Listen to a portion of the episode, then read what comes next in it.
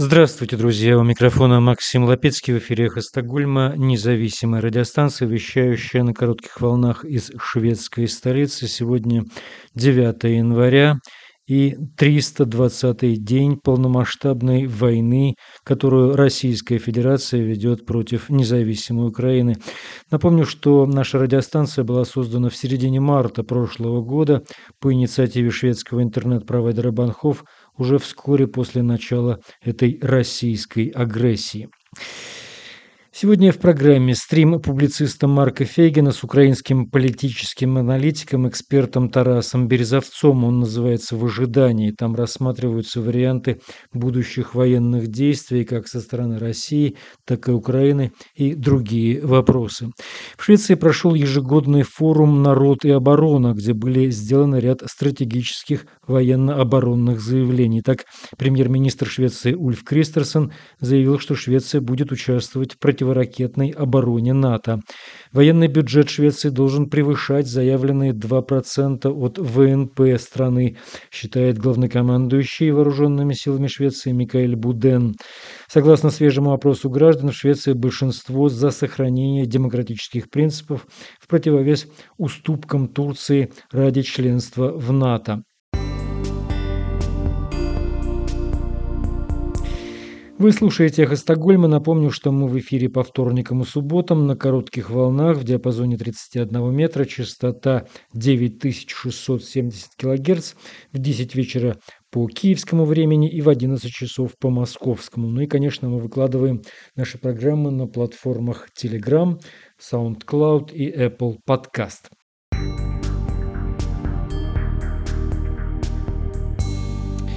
Итак, Швеция будет участвовать в совместной противоракетной обороне НАТО, а также в воздушном патрулировании стран Балтии.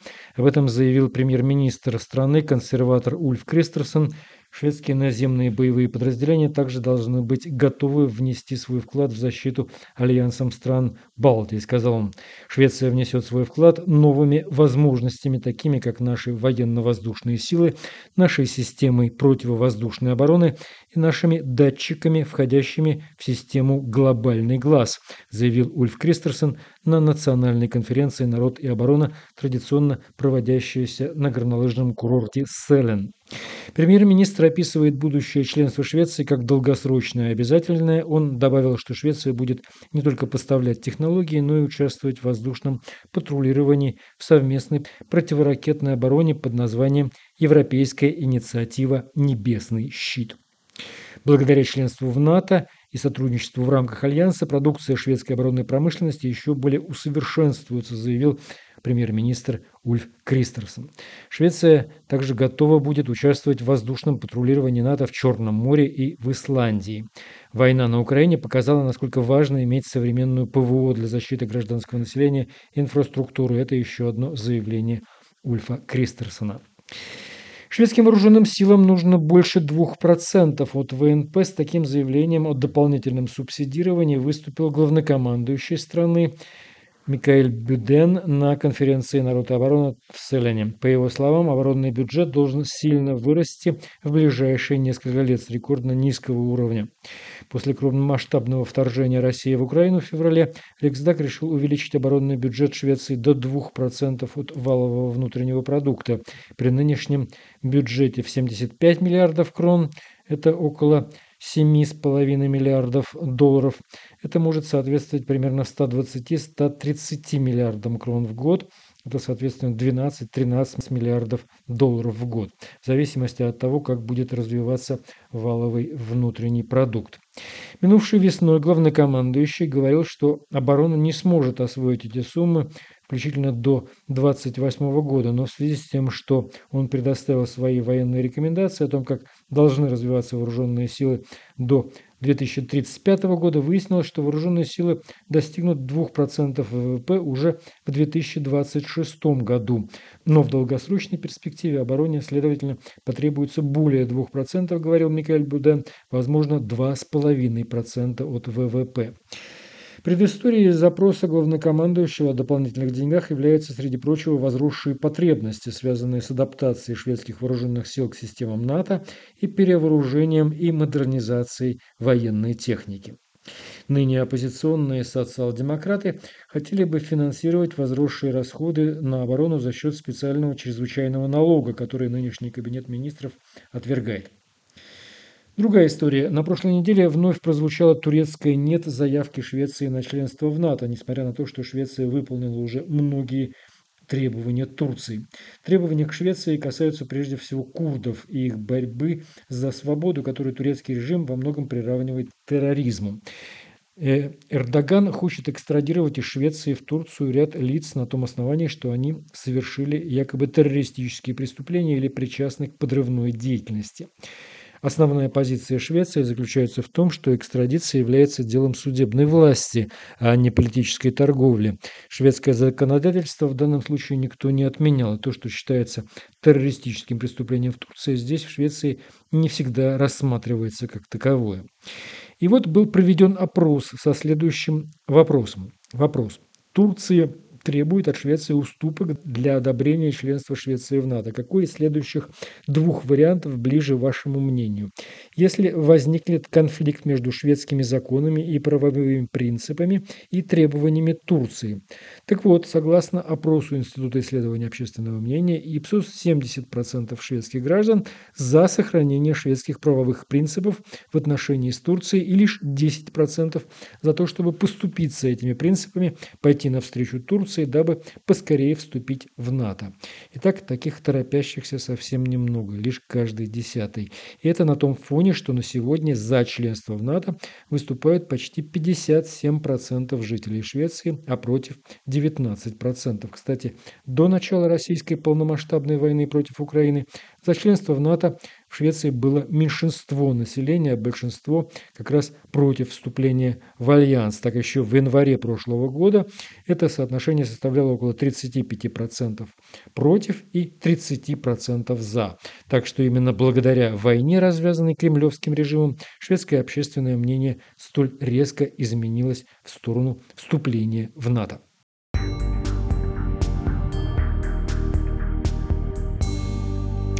Говорит «Эхо Стокгольма». Мы продолжаем передачу стримом публициста Марка Фейгина, где он беседовал с украинским политологом, военным Тарасом Березовцом.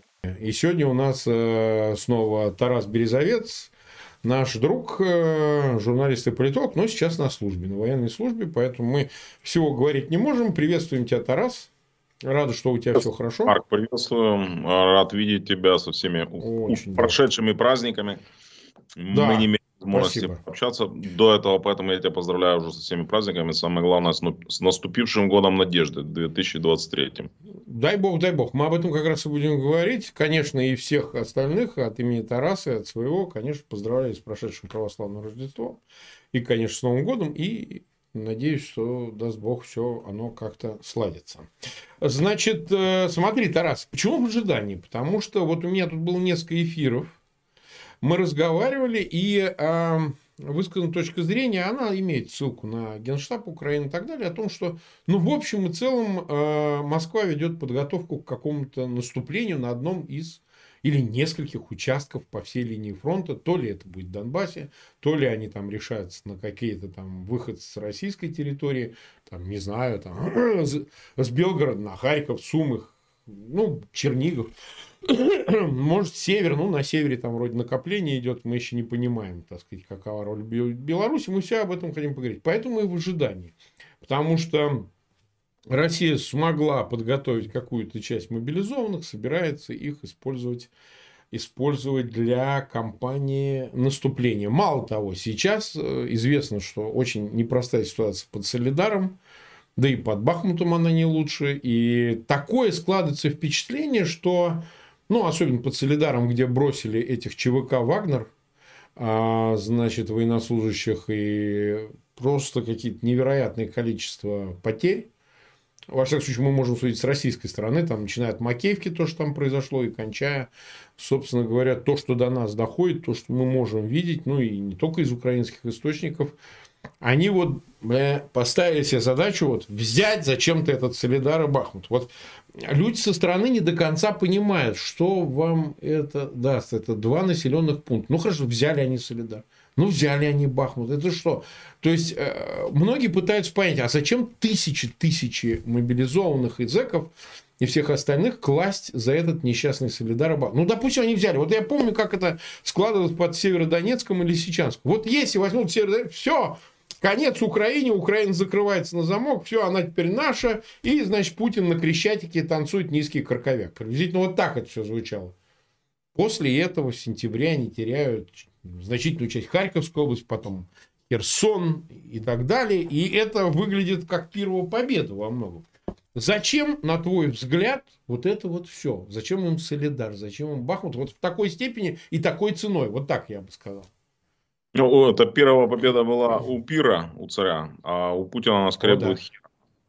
Вот, да. поэтому смысл взять Бахмут и Солидар на самом деле Э, никакого практического смысла это не имеет, кроме того, что это может быть личной войной, личным достижением для Евгения Пригожина, который должен в очередной раз показать, что российская армия не шмогла, а он со своими наемниками э, смог.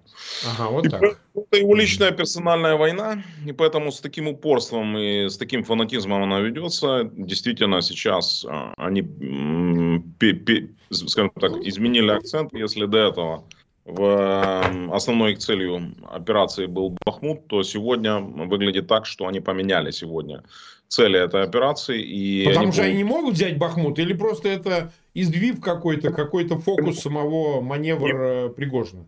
Могут. Ты понимаешь, просто получилось так, что здесь все, все звезды сошлись против э, Путина, э, Пригожина и Шойгу. То есть Бахмут э, крайне сложный город для э, любой штурмующей э, армии. Во-первых, он находится за рекой, во-вторых, там огромное количество болот, лесопосадок э, вокруг ага. него и, и огромное количество, скажем так, различных точек господствующих, с которых ЗСУ имеет возможность не только видеть передвижение, но и координировать удары артиллерии. Они поменяли сейчас тактику, надо сказать, что если раньше они атаковали, атаковали большими группами, использовали, скажем так, в среднем по взвод нашли где-то порядка 30-40 человек. Сейчас они поменяли тактику. Это усложняет работу нашей артиллерии существенно. Они атакуют сегодня группами по 4, по 8, максимум по 15 человек. При этом, если они идут группами по 8, каждый из них несет РПГ, э, шмель обязательно э, и стрелковое оружие, максимум БК. А ну, РПГ тради... это гранатомет, там тут у нас не все. Да, да, да. Ну, различных систем. Вот. Но вот новшество это они еще используют. Каждый из восьми несет еще по шмелю. И максимальное количество ВК. И в принципе традиционное для ЧВК Вагнера они воюют без э, бронежилетов. То есть они воюют вообще. А вот смотри, вот для ЧВК они воюют без бронежилетов. У них нет бронежилетов или на них не тратят бронежилеты? Это почему? Объясните объясняется? Вот скажи по это, Нет, это чисто с профессиональной точки зрения, так воюют профессионалы. Это для скорости передвижения. Для это того, очевидно, чтобы... он тяжелый бронежилет, я носил, я знаю, что это такое. Чтобы взять больше БК, потому что, ну, как бы, смотри, там, легкий броник, он весит где-то килограммов 8, а такой да, нормальный это... это 15 килограммов. Плюс да. каска, да, то есть вместо того, чтобы все это тащить, они несут на себе быка. То есть это чисто как бы ну профессиональное соображение, и оно действительно работает. Э, и поэтому они сейчас действуют малыми группами, атакуют, подходя максимально. Ну, допустим, сейчас их основная задача заключается в том, чтобы попытаться окружить город Солидар, для того, чтобы 46-я э, бригада э, ДШВ, которая находится там, попала в оперативное окружение. Ну и смысл, собственно говоря, захвата Солидара и Бахмута заключается в, следующем. Они открывают дорогу на городскую англомерацию. Еще раз я неоднократно говорил о том, что Бахмут это ворота Донбасса. А Солидар, э, который находится чуть севернее Бахмута, также открывает дорогу на э, Славянск и перекры, перекрывает вот эту ключевую дорогу. Там есть две ключевые дороги, которые ведут в Бахмут. Одна идет из Славянска, вторая идет из э, Константиновки.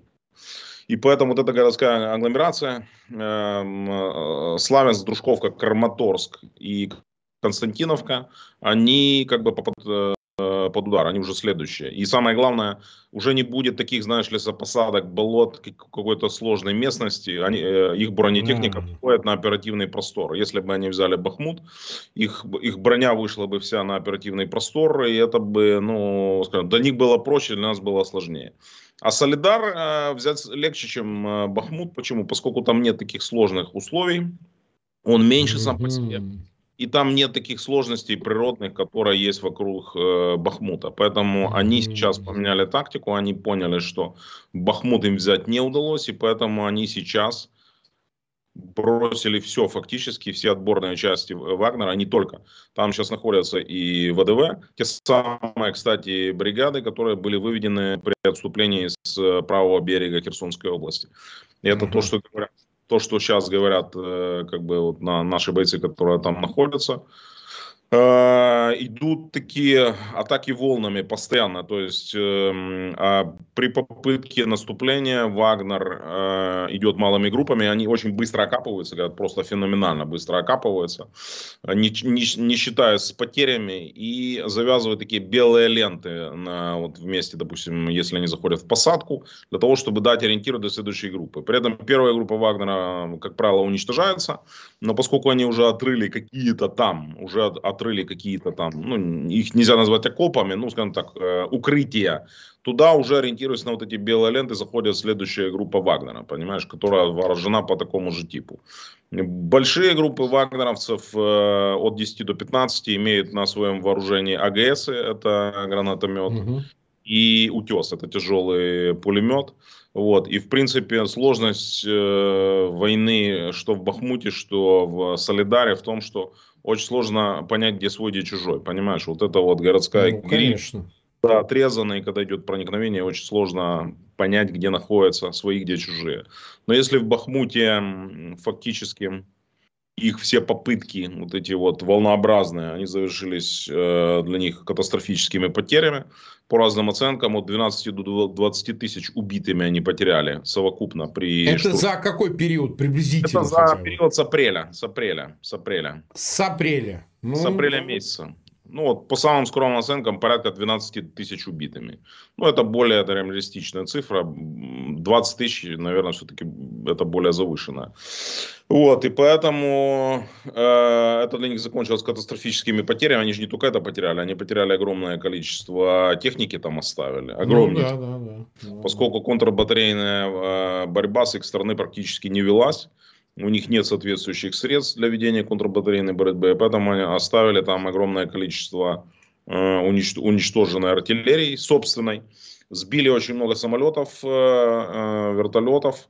И, кстати, вот надо сказать, что этот район, он еще отличается тем, что здесь огромное количество авиации используется. Но, кстати, наша как говорят, она действует, кстати, более даже нагло и более агрессивно. То есть наши летчики действуют более агрессивно, чем русские. Значит, смотри, с это много интересной информации, которая, так сказать, складывается так из разной мозаики в определенную картину. Означает ли это, что вот те новые мобилизованные, которые прошли обучение, которых подтаскивают. Вот у меня такое ощущение, что они попадают под эти обстрелы, потому что их начали подтягивать ближе к линии фронта. И Макеевка, и Такмак, и так далее. Это потому, что они тащат обученных или прошедших обучение, значит, мобилизованных, этих частично мобилизованных, подтаскивают к линии фронта. Ну, естественно, те становятся такими благоприятными мишенями. Вот для чего это подтаскивание? Для чего это увеличение? Вот разговоры о том, что Москва собирается затеять какое-то большое наступление, ты понимаешь, даже, ну, с военной точки понятно, зрение это надо, но это надо еще и с политической, потому что атмосфера, ну, так себе, месяцы и месяцы, 21 сентября, сколько, три с половиной месяца прошло об объявленной мобилизации, где эти ощутимые успехи? Да, я понимаю, они сейчас пытаются солидария, там, э, переводят, значит, удар с Бахмута, но это все равно все абсолютно, так сказать, пока прямого результата нет. Бои, бои, бои, потери, там, то да все. Все-таки, по-видимому, они хотят какое-то начать наступление. В твоем представлении, чтобы не даже с военной, с военной само собой, но с политической точки зрения могло бы иметь эффект, могло бы иметь какой-то публичный, я повторяю, эффект, политический эффект, такой, который бы, ну, смутил Запад, значит, смешал карты для военного командования ВСУ. Где бы они бы могли бы ударить? Я понимаю, это умозрительно, это не то, что мы каким-то инсайдом, все время все ищут за этим какие-то такие... Нет, просто вот мы смотрим на карту, я вот смотрю на карту и рассуждаю там, да, э, как ты рассуждаешь? Как это мог бы какой-то посторонний наблюдатель, аналитик рассуждать? Где бы они могли бы и где для них принципиально было бы ударить? Ну, для них на сейчас самый принципиальный удар, это заключается как раз-таки на Донбассе, там, где они сейчас ведут самые активные боевые действия. Это, безусловно, направление Бахмута, это направление Солидара, но, кроме того, для них было бы критически важно провести наступление успешное в направлении Запорожья. Запорожье как uh-huh. крупнейший индустриальный центр. Мы знаем, они стараются захватить все энергетические объекты Украины. Они захватили именно с этой целью а, сначала Чернобыльскую атомную электростанцию, потом Запорожскую захватили. А, как известно, там находится крупнейшая плотина, построенная еще во времена Сталина, так называемый Днепр, Днепрогэс. Ну и Запорожье крупнейший индустриальный центр, э, который также открывает дорогу на еще более крупный индустриальный центр на Днепр, бывший Днепропетровск. Поэтому вот я бы говорил, что для них это направление, оно не только принципиально, но оно имеет смысл. Наступление, о котором, да, на Запорожье. Направление на Киев, тем более они стоят недалеко от Запорожья, они стоят на расстоянии там около 60 километров всего-навсего. То есть если угрозу Николаеву и э, Одессе удалось ликвидировать фактически первые дни недели войны, когда остановили на поступах к э, порту Николаев, единственный областной центр, которым они смогли овладеть, был Херсон, который они в итоге оставили. То теперь, в принципе, угу. ничего не угрожает. Уже ни десантные операции, э, ни удары э, со стороны э, их флота. Единственное, это только ракеты. Единственное, это единственное, что может сегодня угрожать югу Украины. То здесь как бы у них есть действительно возможность развивать наступление. Они будут пытаться, очевидно, это делать. Как по мне, вся эта история опять с повторным наступлением на Киев, это больше пропаганда, это больше отвлечение внимания, поскольку это не сейчас... Практически... Севера ты имеешь в виду? Северное, оно не имеет никакого практического смысла. Во-первых, там ну, достаточно сильно укреплена граница, и там находятся не только ТРО, но и э, кадровые э, военные части. Э, я не буду вдаваться в подробности, но любое ну, понятно. Не важно, это уже детали. Какое наступление с севера, будь то через Волынскую, Ровенскую, э, Житомирскую или Киевскую область, она практически обречена, она приведет к огромным потерям. Кроме того, это такая моя гипотеза. Я бы не удивился, что если только они будут сформированы в маршевые колонны на территории Республики Беларусь, и только будут собираться выдвигаться, естественно, мы все это увидим благодаря нашим союзникам, ну, конечно, благодаря да. Я бы не удивился, если бы по этим маршевым колоннам был нанесен э, ракетно-бомбовый удар на территории Беларуси. Вот в данном ну, случае. скорее всего, так оно и будет. И, во всяком случае, до Лукашенко это довели, мне кажется.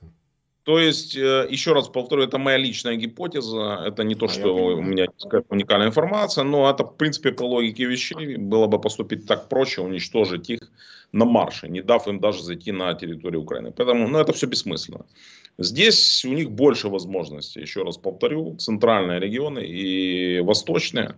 Для них сейчас, э, ну как бы так, кровизнесу нужно показать какой-то результат. В том числе... Да, именно Шой, так. Именно и Герасимов нужен результат показать, что смотрите, вот э, как на тарелочке с голубой каемочкой вы хотели частичную мобилизацию, мы ее провели, мы переобучили наших военных, и вот вам, пожалуйста, результат. Сразу мы смогли достичь какого-то прогресса. Взяли то, там не позволили э, укропам захватить, провести их наступательные операции. То есть им нужна какая-то история успеха. И здесь, э, знаешь, как вот я бы провел параллели, Вторая мировая война, маршалы Конев, э, значит, Жуков, э, все э, между собой конкурируют, кто же первым зайдет в Берлин, понимаешь? То есть, кто покажет больший результат. И это была частная война, поэтому товарищ Жуков положил на Зеловских высотах на, на уже финише войны свыше миллиона убитыми и еще свыше двух миллионов ранеными. То есть, какой смысл был в э, том, чтобы быстро штурмовать? Потому что надо было зайти первым. Никакого. И стать никакого смысла. И вот то же самое... Нет, они, они, извини, что перебиваю, там был предлог, чтобы туда быстрее не зашли западные союзники, чтобы они не ворвались в Берлин, что немцы откроют, вермахт откроет ворота, чтобы скорее э, в Берлин зашли американцы с союзниками, а не Москва. Вот такой был прием. Хотя, естественно, это было все... Ну вот. Не для Поэтому этого. сейчас нечто подобное мы наблюдаем и здесь. То есть вот такая конкуренция между частной военной компанией Вагнера, потом еще есть своя частная военная компания, теперь еще и у Шойгу, ты знаешь, да? Ну, да, вот, знаю, ведь... Патриот какой-то Правда, такое название американское. Патриот, да? Ну, так Patriot, сказать, немножко, да, да. немножко другим попахивает как-то. Не патриотизмом. Не патриотичное название. Вот. И, наконец, российские вооруженные силы. Поэтому вот идет такая конкуренция. Кто что-то захватит и сделает это первым, на зло другим. Да. Очень интересно. 83 почти с половиной тысячи нас смотрят. Вот добавляются зрители, они приходят к нам постепенно. Те, кто присоединяется, не забывайте о моих просьбах. Это важно очень. Мы всего лишь 19 э, минут в эфире, ну а мы продолжим. А вот смотри, это очень интересно. Э, понимаешь, вот версия севера, давай еще коротко о ней скажем. Ведь суеты много вокруг нее. Вот суеты, вот для того, чтобы отвлечь внимание и так далее. Там известно, все мосты взорваны, четыре дороги, они все заминированы, все, все это известно, ничего там нового. Но логика здесь следующая. Ведь они не то, чтобы даже хотят захватить Киев или перерезать на Волынь поставки вооружений из Польши. Известно, что база с вооружением находится именно в Польше, оттуда идут поставки, через Польшу идут поставки вооружений западных союзников Украине, а для того, чтобы продемонстрировать результат, в конечном итоге заставив пойти на переговоры Понимаешь, ну Киев там, под давлением Запада, мы тут все растеряем, давайте там поставки растеряем, если, значит, они по линии Волыни значит, вдоль границы пойдут, то давайте как-то все-таки заканчивать эту историю. То есть это для политического эффекта, не для того, что с территории Беларуси можно дойти до Киева или Киевской области, они так уже делают. А вот именно чтобы политический результат оказать, э, получить, да, чтобы э, западные, прежде всего, союзники, ну, на Киев бесполезно оказывать результат, он, так сказать, будет воевать при любых обстоятельствах. А Запад может сказать, ну, слушайте, ну, а что ж, ну, куда? Ну, давайте все-таки, тут масса инициатив, то одних, то других, давайте все-таки подумаем об этом, чтобы как бы не оказаться в ситуации патовой, да, что со всех сторон они нажимают, да еще объявят новую мобилизацию. Действительно, там еще 500 тысяч призовут, а им выстилать из трупов дорогу на Киев, им какая разница, они хоть миллион погубят. Вот мне кажется, что за этой политической картинкой, которая нужна Москве, они не постоят за ценой. И, конечно, они пытаются убедить э, Лукашенко. Это видно. Путин ездил 19 декабря сам в Минск. Чего, зачем, почему? Что нельзя было по-другому. Но, тем не менее. И мне кажется, что вот, вот политическая сторона вопроса. Именно что все это нужно, чтобы заставить Киев пойти на переговоры. И сейчас то, что говорит Данилов об инициативах Козака. Козак, я тебе напомню, он типа голубь. Он там не ястреб, не стервятник, он голубь. Он типа за то, чтобы вот надо переговоры. Он якобы, так сказать, не был большим фанатом войны. Мы не знаем детали, это слухи. Он ушел с поста, ну, поскольку э, нормандский формат закончился, Минских соглашений нет. Да, значит, соответственно, он ушел, и как бы сейчас он востребован якобы повторяет непроверенную информацию, мы ссылаемся на отрывочные сведения, снова именно для того, чтобы э, возобновить эту суету вокруг переговорного процесса и заставить Киев пойти там. Понятно, в любом виде, как ни назови, это мир в обмен на территории. Вот приблизительно вся схема. Э, ты не думаешь, что вот э, Север и Беларусь и так далее, это скорее для этого, а не для достижения военного результата? Вот как бы ты оценил в разрезе переговоров и возможного понуждения Киева к этим переговорам. Вот все эти военные планы. Путин, как воздух, нуждается, безусловно, в передышке. Ему нужна приостановка войны для того, чтобы перевооружить российскую армию, переобучить мобилизованных российских солдат. И поэтому Путин нуждается, я бы сказал так, в Минске-3 приблизительно. Только если да, Минск да, да, 2, он называл э, предательской э, попыткой обмануть его, ввести его в заблуждение. Ты слышал вот его эпитеты? Да, да, я слушал, да. Раздал недавно президенту Олланду и э, Меркель. Меркель то сейчас он сам выступает застрельщиком Минска-3, по большому счету, и, и поэтому такое активное маневрирование.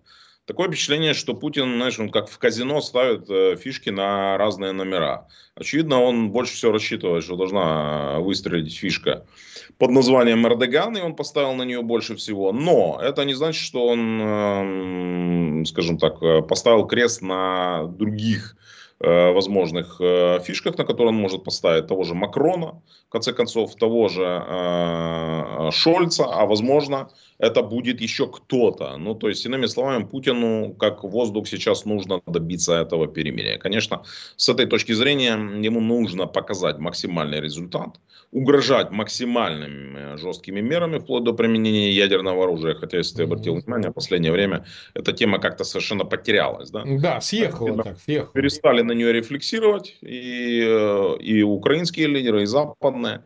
И поэтому как-то и Путин немножко поблек в этом э, контексте и перестал об этом говорить.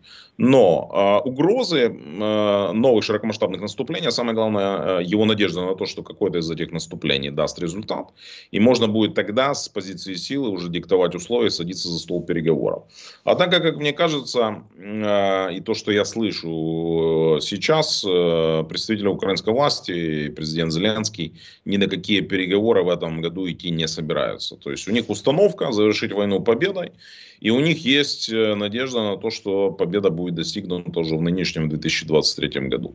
Запад за исключением, возможно, не, неких, э, э, ну, я бы не назвал их слабыми звеньями, ну, скажем так, некоторых представителей своих, которые все же не исключают, не отбрасывают возможность переговоров с Путиным, также нацелен на максимальный результат и нацелен на, возможно, э, войну, которая завершится в, ну, если не в долгосрочной, то в среднесрочной перспективе. То есть речь идет как минимум 2-3 года. То есть Запад, такое впечатление, он аккумулировал сейчас, э, и он это подтверждает, аккумулировал достаточно средств, тем более, что э, могут быть использованы конфискованные средства самой Российской Федерации и ее олигархов для э, подпитки э, украинской армии. Ну и, собственно говоря, вот, вот эти последние заявления о передаче, готовности передачи или передаче Украине уже тяжелой техники, серьезной, западной. Mm-hmm да, следовать. Мардеры, Абрамсы, это уже нечто а, ну, существенно новое. Да, и вот э, америка... Э, британские крусейдеры, э, то есть это mm-hmm. уже очень техника, серьезная техника, которая будет собираться, и эта техника, естественно, как ты понимаешь, не для обороны, это техника. Ну, это для... очевидно, да.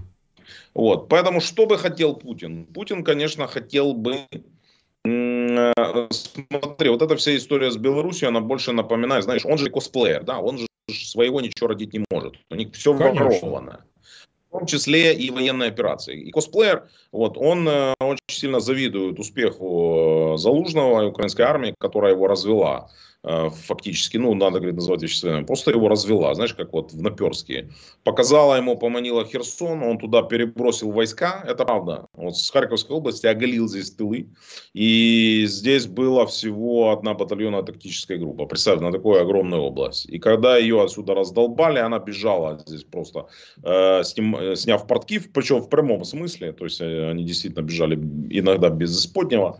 Э, ему очень хочется повторить. И поэтому он придумывает историю. А вот мы вам сейчас вот как бы будем угрожать с севера. Нас, будем наступать из Беларуси. Понимаешь? А как-то ну, не, не ведутся. Да, не ведутся. То есть, да, там находится минимально необходимое количество воинских соединений. Ставка сделана на другое. Все дороги, их там немного, все пристрелено, все заминировано. Да, все пристрелено, да, конечно. И поэтому там не надо держать огромное количество войск. Даже если что-то оттуда выдвинется, еще раз повторю, оно будет уничтожено просто на марше. Оно просто не дойдет. Оно будет сожжено там же, в полесских белорусских лесах. Поэтому э, эта приманка выглядит, по крайней мере, приманка наступления с территории Беларуси. Более реалистично, вот еще раз то, о чем я говорил, наступление на Донбассе, на Запорожье и э, на Харьков. То есть они не оставляют надежды все-таки вернуться сюда, в Харьковскую область. Э, они здесь концентрируют э, войска на сопредельной территории. Ну, знаешь, что интересно? Они не контролируют реально, ну, где-то километров э, 8-10 собственной территории Белгородской области. То есть они настолько напуганы ну, вот, действиями. Да, то есть они боятся туда подводить войска, они, потому что их могут начать обстреливать там. Они просто отошли. То есть вот эту территорию они вообще да, не контролируют. То есть там уже нет российской власти. Я не знаю, там Махно, там сейчас Батька Зеленый или, или Архангел, кто там у них. Не, просто есть, а, да, давай честно говорить, эта территория тоже пристрелена. Территория Российской Федерации а, граничит с Харьковской областью. Ну, я этого не говорил, это говоришь Да, ты, ты этого я... не говоришь, это я говорю. Это я. я ты не говоришь. Там реально уже нет, там реально уже сейчас БНР, уже, уже Белгородская Народная Республика. Может вполне реализоваться. Российской власти в приграничных, скажем так, районах уже нету. Ее просто нет физически. Вот, это шанс. Вот спрашивают, как? Да вот так, идите, берите власть. А аборигены, которые живут в этих всех Шебекинах и, значит, белгородских в Белгородской области приграничных районов, берите власть, выгоняйте, выкидывайте дефинистрации из администрации всех чиновников и берите власть, идиоты. Все, что можно сказать, 101 тысяча нас смотрит и 26 тысяч поставили лайки. Вот смотри, а, мы уже почти 30 минут в эфире, но времени у нас еще полно. А вот теперь давай поговорим о перспективе а, наступления Украины там, на деоккупации новых территорий. Это на юге или где-то еще. Я к чему это? В разрезе 23 года. Потому что, смотри, масса было прогнозов, причем западных прогнозах Financial Times, ты видел, Economist, все говорят, что война в 23 году с высокой степенью вероятности, ну, как реалистический сценарий, не закончится, что она перейдет на 24 год. Ну, например, Столтенберг допустил фразу, хотя, опять же, он сегодня одно говорит за другое, ну, все так как-то так в зависимости от реакции на какие-то факты. Ну, он говорит, что это поворот к затяжной войне, и Москва будет стремиться именно к этому. Я лично считаю, что у Москвы таких резервов на затяжную войну нет. Это мое личное мнение. Я его никому не навязываю. Почему? Потому что 23 год это и без того целый год войны, причем такой войны. Не какой-то позиционный, как в зоне ООС, когда было, линии есть, и вот взаимно перестреливаются. А вот такой войны, когда каждую минуту Э, у тебя оттяпают, как в Харьковской операции, там 10 тысяч квадратных километров. Ну, я имею в виду ВСУ, которые провели эту операцию. И поэтому здесь позволить себе такого вот напряжения в течение слишком долгого времени не могут. Нужно стабилизировать фронт, а стабилизировать его очень-очень сложно. Западные союзники помогают Украине. Мы видим, что динамика идет наверх по экспоненте. То есть, те вооружения, которые даже не обсуждались еще, там, не знаю, весной и летом, сейчас уже, ну, обычное дело, едут там эти БМП, БТРы западные. И уже разговор идет о Леопардах 2 и так далее, и так далее. Я вот к чему это говорю. На твой взгляд, если мы говорим о возможности новой деоккупации, ну, многие называют Запорожье, Токмак, Мелитополь, разрезание фронта восток-юг и выход к морю, и это фактически марш-бросок на левую сторону Днепра, э, примыкающую, собственно говоря, к перешейку. Крым, ну, для тебя Крым совсем не чужая земля, прямо скажем, вот Тарас у нас из Крыма. Вот. И, собственно говоря, с перспективы выхода туда. Ты считаешь, в какие обозримые сроки, если предполагать абстрактно, я не говорю, что это будет, ты не знаешь этого, ты, э, но если предполагать, в какие сроки такое могло бы произойти, это будут ждать весны, это э, зима, конец, это вообще лето, вот из того, как тебе это просто видится как аналитику. Ну смотри, тут надо рассматривать несколько компонент э, подобного. Для проведения успешного наступления необходимо минимальное, минимально допустимое количество бронетехники. Мы говорим о боевых машинах да. пехоты, так называемая APC Armored Personal Carrier э, в натовской классификации, необходимое количество танков, необходимое количество авиации, необходимое количество ракет класса воздух-земля, либо земля-земля, а также артиллерии и, естественно, боекомплекта к э, ним. Э, генерал Валерий Залужный в конце прошлого года даже назвал конкретное количество бронетехники, которое необходимо ЗСУ для полного освобождения э, нашей территории. Это 500 танков и 700 БМП э, БРД. Да, он так сказал. Это не много. И сейчас практически эта операция по сбору этой бронетехники началась. С подачи, безусловно, американцев, с подачи э, французов, кстати. Многие поразились тому, что президент Макрон перешел для себя свои, э, скажем так, невидимые красные линии. Длительное время он э, воздерживался от э, любых конкретных, э, не то что даже шагов, а до заявлений. А тут он выступил первым, поскольку он анонсировал передачу неназванного количества легких, очень колесных быстрых, танков. эффективных колесных танков AMX-10RC, танки прорыва. Да я читал такие, знаешь, какие-то смешные комментарии к ним, что, дескать, это какие-то там, знаете, там картонные танчики, значит, он дал. Ну, извините, э, эти танки стоят на вооружении французской армии до сегодняшнего дня с 1981 года. Кроме того, они прошли неоднократную модернизацию, оснащены очень мощной 105 миллиметровой пушкой, э, двумя пулеметами 7,62, машинами и прочим. То есть, это танк, на самом деле, он идеально подходит для наступательной операции. Он очень маневренный, он очень, э, у него очень классная пушка, которая пробивает броню э, большинства э, российских БТР и танков. Ну и давайте не будем забывать, что кроме Франции подобное намерение высказали правительства ряда западных стран. Поэтому понятно, что дать одна страна, вот одного там, не знаю, там 500 леопардов, она не может. Их нет просто в природе, понимаешь? Поэтому их так придется собирать. Каких-то да, будет 70, каких-то 20, каких-то 10, каких-то там, не знаю, 50 но в конечном итоге эта армада, безусловно, будет собрана. Поэтому э, я говорю о том, что если мы э, увидим выполнение условий, о которых говорил генерал Валерий Залужный, и это произойдет э, ну, в реалистичные сроки, еще нужно логистическую базу построить, это все требует ремонта, обслуживания, а как минимум это займет построить подобную логистическую базу, а строить ее надо в Украине, ну, пусть даже это будет в западной части страны, ну как минимум месяца три. Вот. Плюс пока ага. произойдет доставка. Да? Это, то есть мы говорим о конце весны. По большому счету, ну, это реалистично. Это где-то так вот, середина, конец весны. Плюс этой технике нужно еще обучиться, овладеть, нужно понимать, как она работает, ездит, стреляет и тому подобное. То есть это все по ходу, но реально мы говорим, это, ну, это, это конец весны. Э, опять же, то есть это идеальное время для проведения любых наступательных операций, когда уже заканчиваются дожди, начинается высокая температура, земля высыхает, а украинская земля, как правило, что представляет? Глинозем, либо чернозем, который, если нет дождей, он в принципе высыхает, и он э, ну, летом, весной, он э, хорошо имеет вся техника, бронетехника, необходимость. И поэтому до осени это наступление мы провести. Вот, вот тебе ответ. То есть э, весна, лето, весна. До осени. Если вся эта техника будет получена, с учетом того, что российские возможности сейчас использовать ствольную артиллерию сократились втрое. Сейчас они имеют возможность выстреливать. За счет чего? Почему? Почему? Это износ стволов, это недостаток снарядов, это удары Нет. по технике, по этой артиллерийской, которые может позволить теперь себе украинская страна. Вот почему? Они же имели преимущество, очевидно. Да, они имели возможность выстреливать ежедневно от 50 до 60 тысяч выстрелов да. в день. Имеется в виду на... По всей линии фронта. Сейчас они имеют возможность выстрелить 19-20 тысяч в сутки всего лишь.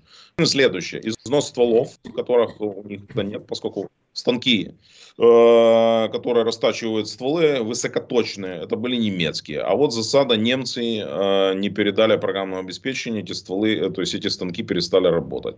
Причина вторая, это дефицит БК, как это не смешно звучит, в огромной России. Большое количество просто непригодно. Иными словами, ну, не каждый снаряд выстреливает. И третья причина, то, что усложнились логистические пути из-за использования высокомобильных систем систем э, американских, в первую очередь, МЛРС и Хаймерс, которые значительно усложнили логистику доставки всего этого. Более того, даже те склады, которые они ну, как бы вынуждены рассредотачивать ближе к линии фронта, они, они определяются и уничтожается э, украинская артиллерия. Поэтому это все предопределило то, что они сейчас имеют возможность, еще раз повторю, выстреливать в, ну, в три раза меньше, чем это было еще в начале, в начале осени. Поэтому русский солдат, я говорил неоднократно, не может воевать без трех вещей. Первое без пушки, второе без железной дороги и третье без водки. Забери любой из этих компонентов, и русский солдат э, воевать не сможет. Ну, водка еще есть, железная дорога как-то есть еще, а вот... Водки видимо, проще произвести. С артиллерией, да, э, проблемы. Хотя, видишь, как бы там начинают действовать партизаны, и возможно, что уже из железной дороги начнутся проблемы. А если с водкой начнутся проблемы, ну тогда все, уже пиши пропало. Смотри, какая интересная штука получается. Я вот сам родом из Самары, я уже много раз говорил. И вот в Макеевке погибли именно самарские э, мобилизованные. Причем я же работал вице-мэром, так сказать. Ну, я Москвой занимался, я там, так сказать, э, осуществлял там представительские функции, судился, и юрист, и ну, вот таким вот всем занимался. Но, тем не менее, я все-таки хорошо знаю хозяйство, хорошо знаю, как это все организовано, прекрасно понимаю, кто откуда чего и куда, так сказать, со стороны могу судить на том, что они суетятся и так далее. Я вот смотрю, начались уже похороны да, начали хоронить уже отправленных из Макеевки, ну, из госпиталей, там сразу из моргов, что достали, начали хоронить в Самарской области вот этих погибших в Макеевке. Причем счет идет на сотни. Ну, сложно судить, сколько это. Две сотни, это три сотни, четыре сотни, но это не на десятки. Минобороны РФ, напоминаю, заявила о сотне погибших, и реально это, конечно, больше. Это сто процентов. Если ты видел, я не знаю, было ли у тебя время, там показали из ростовского госпиталь, он умер, мобилизованного, который, значит, с одним глазом, ну, 75% ожогов тела, он умер. Видел. Видел, да, но он сказал, что, значит, вот нас собрали 31-го в зале актовом для того, чтобы, значит, э, послушать выступление Путина. Вот где вот он с ряжеными стоит. Значит, и там их и накрыли в этот момент. Ну, так сказать, мало того, еще детонация произошла боеприпасов, их просто положили прямо на ящики. Вы что, отдыхайте, соколики. Ну и все, ну и понятно. И ты знаешь, вот в пабликах начался вой в момент, когда это стало понятно, что реально в Макеевке э, такое количество погибших, что типа давайте, во-первых, кого-то накажем, давайте как-то, значит, вот э, среагируем и так далее, и так далее. То есть какой-то был политический эффект от этой потери. В контексте того, что говорится, что новая мобилизация, ну, называлась 5 сейчас 15 число, но это не важно, дело не в числах, они все равно проведут мобилизацию, и их просто людей не хватает. Если терять по 500 человек за 30 секунд, ну, или там обстрел шел, может быть, там пару минут, то вы меня извините, ни одна мобилизация не поможет, там можно угробить, как на тачке, значит, сваливая в вагонетку, значит, еще миллион вытратить, и толку никакого, да, соответственно, чем лучше работает западная промышленность, производит э, ракетные снаряды для Хаймерсов, для э, артиллерии снаряды, то ей без разницы, какое количество вы еще сюда привезете, разместите в Макеевском общежитии, и все равно кончится это все одним и тем же. Ты полагаешь, что а, внешне, с твоей точки зрения, из э, наблюдения тобою ситуации, это влияет на политическую ситуацию в России негативным образом по части того, что в общем, они могут ощущать проблемы с будущим набором людей, с будущей мобилизацией. Или же это вообще никак не влияет потери? Я почему это вопрос задаю? Это постоянная дискуссия внутри российской оппозиции. Потери конвертируются в страх и в дальнейшее противление, да, ропот того, что а что это мы туда поедем, вы нас в Макеевку привезете, раз и мы и сдохли. Да, то есть вот э, Насколько, ну и педалировать на эту тему тоже российская оппозиция стремится, что что вы дохнете за что вы дохнете, куда вы едете, идиоты, идите на Кремль, вам в другую сторону. Вот. А, ну и причем споры идут, вот у меня вчера эфир был с одним из моих э, таких товарищей, коллег э, Михаилом Световым, то есть кто куда, кто во что гораздо. Вот ты, с твоей точки зрения, ты считаешь, что потери могут конвертироваться в проблемы с набором, в проблемы с мобилизацией? Или вообще нет? Вот с твоей точки зрения. Мне кажется, мы должны здесь обратиться к исторической ретроспективе для того, чтобы дать ответ на этот вопрос. Последняя крупная война, которую вел Советский Союз перед тем, как он развалился, афганская война, начатая, как мы помним, Точно. Политбюро в 1979 году и проигранная э, выводом советских войск с территории Афганистана 10 лет спустя, в 1989. Причем я эту войну помню очень хорошо, хотя я был ребенком, понятно, вот советских войск я не помню, мне было 4 года. Но вывод я помню прекрасно, мне уже было 14 лет. И поэтому, вот скажи мне, э, потери советской армии, которые официально признаны на уровне 13 15 тысяч. 15 тысяч убитыми.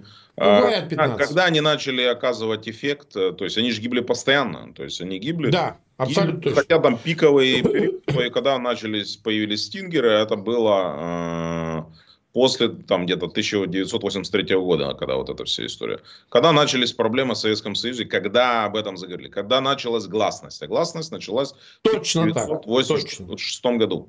То есть, ну, 85, когда была снята цензура. Да. То есть, когда гибли, гибли э, советские военнослужащие, Это никого не волновало. Приходили цинковые гробы во все самые маленькие поселки и города Советского Союза тогдашнего. Даже я помню, в мою родную Керчь тоже приходили эти гробы, и есть даже аллея этих самых афганцев до сих пор на городском кладбище похоронено. То есть это коснулось каждого. И об этом никто не говорил. Цифра убитых была в 10 раз практически меньше, чем, чем э, уничтоженных российских военных в ходе нынешней войны э, против Украины. Когда началась гласность, когда об этом начали писать, Огонек, когда об этом начала писать Комсомольская правда. Начали говорить, публично начали говорить. говорить публично а, представители, как говорится, творческой интеллигенции науки, литературная газета, а потом еще об этом начали заявлять с трибуны съезда, помнишь, еще был такой съезд народных депутатов СССР. СССР вот э, Сахаров и, и вот эта самая демократическая оппозиция. Межрегиональная депутатская группа, потому что я со многими из их э, э, участников э, съезда СССР был уже в своей фракции выбор России в 93 году в Госдуме. Ну, там, может, их Татарчук, многих не знает, но я их знал, да, да. Они начали об этом говорить. Но это было уже на самом финише. И когда об этом узнали все, эта война стала жутко непопулярная. Жутко непопулярная. И все практически, ну, кроме, понятно, там упоротых представителей э, КПСС, стали говорить о том, что эту войну нужно заканчивать. Кто-то говорил, потому что она, в принципе, не имеет смысла, пусть афганцы сами разбираются со своими проблемами. Кто-то говорил о том, что э, это тянет очень много денег из советского бюджета, это тоже было правдой. Но э, это не важно. Они все говорили о, с разными аргументами. Но на выходе было одно и то же. Этого необходимо заканчивать, потому что она стала жутко непопулярной. В том числе и в верхах, признаем, давай это. В том числе и в верхах. Да, конечно. И вот то же самое должно здесь произойти. Это ответ. То есть должно произойти, вот должна, знаешь, как вот массовая плотина молчания. То есть то, что говоришь ты на своих эфирах, у тебя смотрят миллионные аудитории. То, что говорят представители российской оппозиции, которые сейчас уехали за рубеж. То, что говорят уехавшие из России селебритис типа Артура Смоленинова. Оно же как-то, понимаешь, оно доходит. Капля как говорится, э, э, вода камень точит. Но этого все равно недостаточно. Понимаешь, не происходит прорыва этой плотины. Вот что-то должно случиться такое, знаешь, чтобы упала плотина. Для того, чтобы об этом заговорили уже в самой России. Чтобы эта война стала жутко непопулярной. Какой она в принципе и должна стать. По факту. Он совершенно бессмысленная, варварская, абсолютно циничная война, которая в конечном итоге приведет к краху России. И когда об этом заговорят уже а, люди, приближенные к власти, пропагандисты, а смотри, в этой истории с Макеевкой такие голоса раздались, посмотри, как да, с Пешинским да, да, перемирием. Вот это были две темы, которые попали буквально на одну неделю, и они, они очень серьезно ударили по основам власти. Поскольку уничтожение в Макеевке показало для них самое печальное, что российские генералы ничему не научились, и Кремль ничему не научился фактически на 11 месяце вот этой полномасштабной войны. Ну, она идет 9 лет, но будем говорить полномасштабно 11 месяцев. И вторая история с рождественским перемирием, которая была жутко непопулярна. Просто э, полились такие потоки желчи, дерьма на Кремль э, со стороны его самых доверенных э, лиц. И когда вот это все пошло, вот это, это в принципе, ну вот, наверное, это такие уже пошли сигнальчики. Вот когда этого станет больше, тогда эта плотина ее и прорвет. Ну, смотри, есть еще одна тема, которую я хотел, чтобы ты прокомментировал. Почему? А, дело вот в чем. А, ты видишь, что происходит между а, ЧВК Вагнер э, Пригожиным и командованием, собственно говоря, значит, э, Генштаба, руководством Генштаба и Минобороны.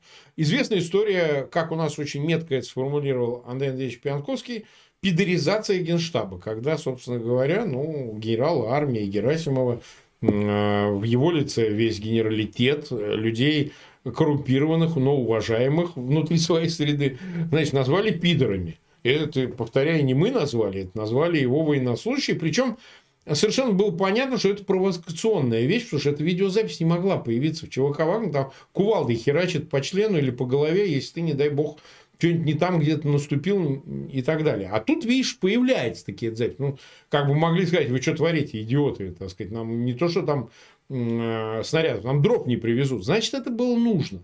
Тем более, что кто-то бы сказал, ну, это единственное проявление, все О, слушай, он со всеми скандалит. Он Шойгу скандалит, он скандалит с губернатором, тем же Бегловым, это ставник Ковальчука, человек Ковальчука в Санкт-Петербурге. Он про олигархов говорит, где дети олигархов у меня в окоп, ну и так далее, и так далее. То есть он серийно работает, да, то есть это не то, что вот он где-то один раз такое допустил, но он про эротические фантазии Медведева рассказывает и так далее. Налицо фрагментация власти. То есть появляется человек, которого даже неизвестно, как титровать, неизвестно, как аттестовать. А кто такой Пригожин? Вот у меня вопрос.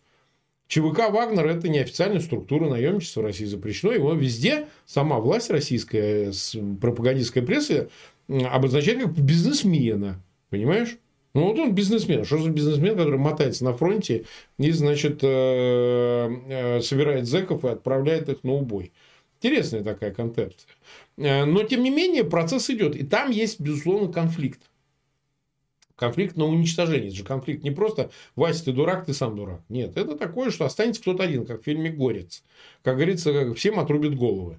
На твой взгляд, является ли это первопричиной ну, действия самого Путина, который провоцирует эти конфликты и выступает как арбитр по отношению ко всем, балансируя между институциональной частью и вот этими э, криминально парамилитарными образованиями. Или же вот э, наряду с этим есть существенное объяснение того, что, ну, в общем, управление слабеет.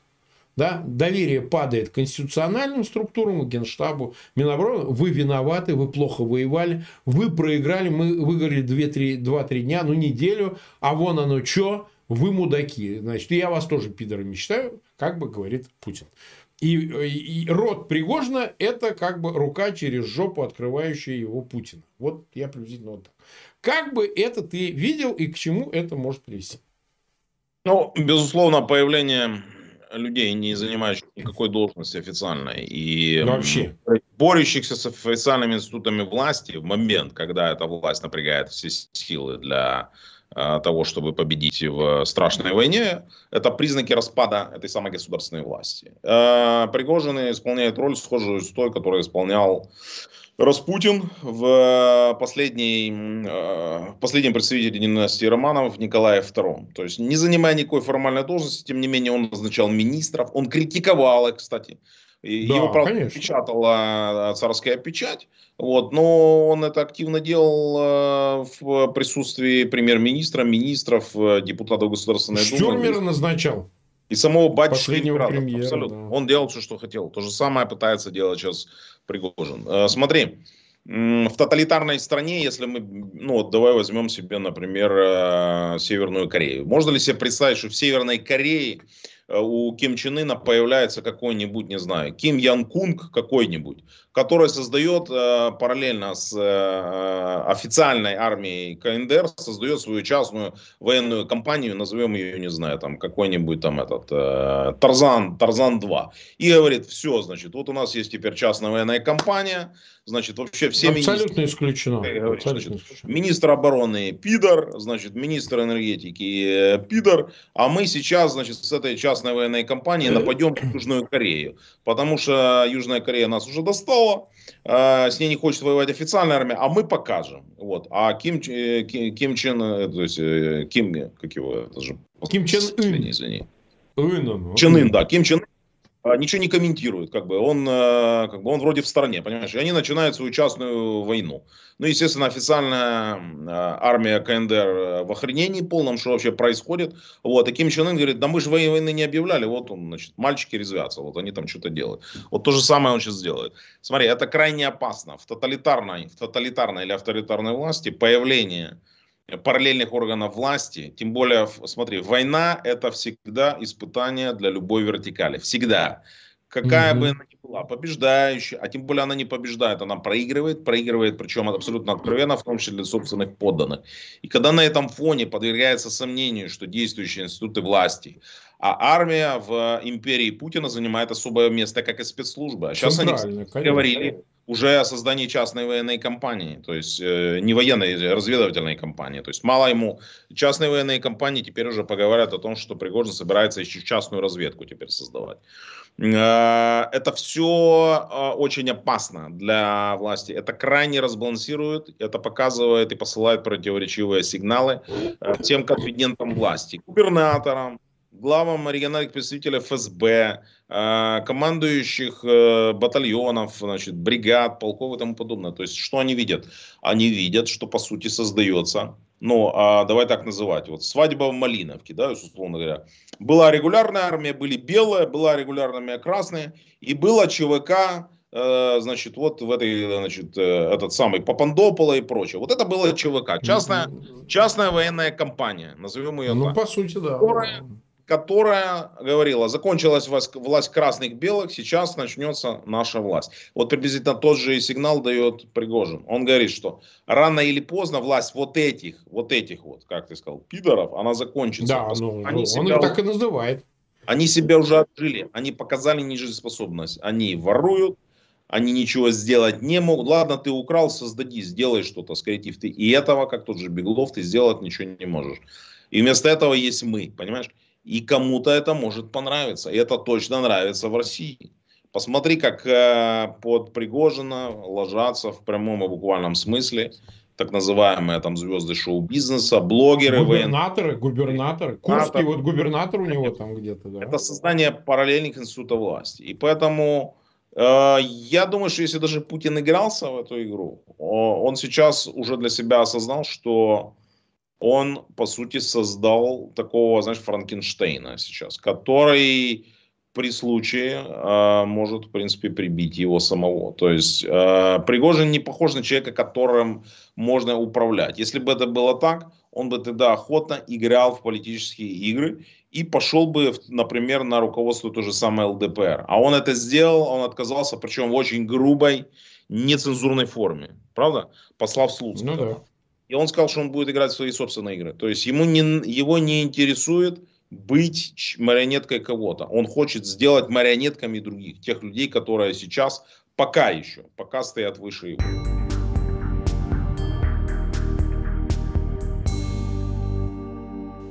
Это был стрим Марка Фейгина, где он беседовал с украинским политологом и военным Тарасом Березовцом. Передача «Эхо Стокгольма» подходит к концу, и одна из самых пронзительных антивоенных песен последнего времени – она от группы Каста, рэпера Влади. Как это, бля, возможно. До свидания, друзья. До встреч в наших эфирах.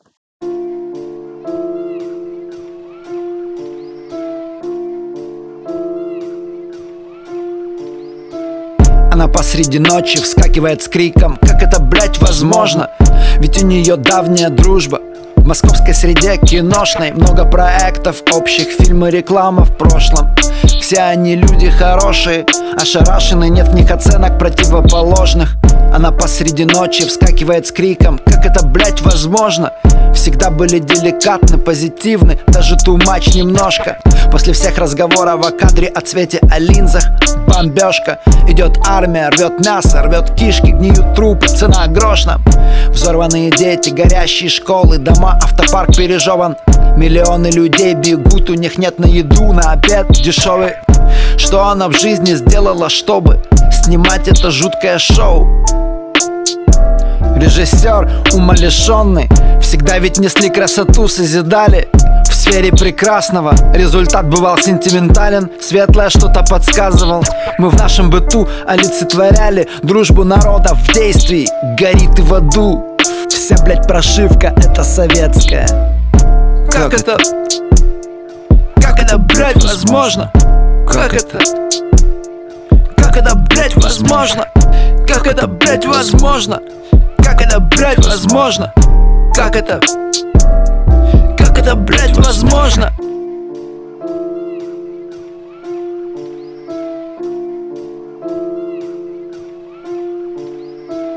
Это чё за хуйня такая была? Позитивные мысли и дела и вселенная слышит нас бла-бла И искусство язык наш ой да И соцсети сближают улала. И конфликты снижают пополам. И животных не кушаем, нам хвала. Но людей бьют снаряды из ствола. Это чё за хуйня такая была? Не разбрасывать мусор мимо урн. Не устроить в подъезде перекур. Не ругнуться при детях без купюр Да все, блядь, хуйня была, абсурд. Можно сжечь города из всех бандур Разрядить, блядь, в людей весь Байконур. И на мир пиздеть из своих конур. Она посреди ночи вскакивает с криком. Как это, блядь, возможно? Ее картина мира с первого мига Ракетным ударом уничтожена. 53 февраля, сейчас почти тихо Вдали вспышки ПВОшные Она посылает новый запрос вселенной. Как это, блядь, возможно? Как это? Как это, блядь, возможно? Как это? Как это, блядь, возможно? Как это, блядь, возможно? Как это, блядь, возможно? Как это? Как это, блядь, возможно?